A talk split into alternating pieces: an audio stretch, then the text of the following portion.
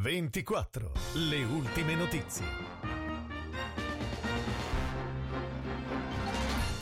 Buona serata dalla redazione di VCO24 in studio Andrea Paleari, queste le notizie principali. Una petizione online per portare alle dimissioni il ministro degli esteri Luigi Di Maio, la lancia l'ex assessore alla cultura del comune di Domodossola Rocco Cento, secondo cui Di Maio avrebbe dovuto già rassegnare le dimissioni.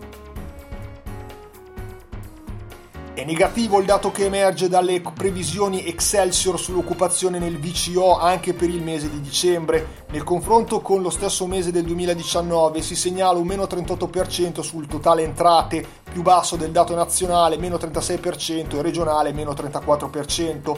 Diminuito anche il numero di imprese che assumono, meno 27,5%, in un quadro economico complessivamente ancora caratterizzato da forte incertezza. Verbania all'ospedale Castelli rischia di morire un po' per volta e la pandemia gli assisterà il colpo fatale. È il grido di allarme lanciato dal gruppo consigliare di Verbania Civica e dal Comitato Salute del VCO in una conferenza stampa tenuta nei giorni scorsi davanti al nosocomio verbanese. Al coro si sono uniti numerosi altri esponenti della politica locale. Domodossola, monopattini elettrici a noleggio e multe pagate direttamente al parcometro. Queste novità introdotte da Compark SRL, la nuova società di gestione della sosta a pagamento in città.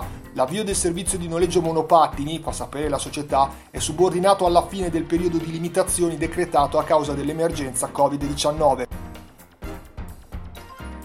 C'è soddisfazione nella squadra degli assessori della Lega in Piemonte, Vittoria Appoggio, Fabrizio Ricca e per il vicepresidente Fabio Carosso per il primo atto del bonus montagna gli stanziamenti deliberati dalla regione in aiuto ai comuni montani. Le prime somme arriveranno già a gennaio come ha annunciato il presidente del gruppo Lega Salvini Piemonte Alberto Preioni. Maggiori dettagli sul nostro sito ossola24.it. Riapriamo le scuole e manteniamole aperte, così un comunicato del coordinamento provinciale del Verbano Cusiossola di Italia Viva.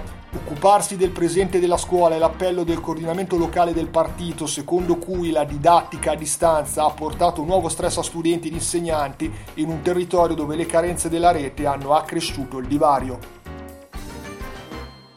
Omegna un panettone dedicato a Gianni Rodari. È questa l'idea del pasticcero megnese Luca Antonini, che nell'anno del centenario della nascita di Gianni Rodari ha pensato di reinventare il classico dolce natalizio e crearne una versione tutta colorata ispirata al più illustre cittadino omegnese ed è tutto aggiornamenti ed approfondimenti su 24newsonline.it.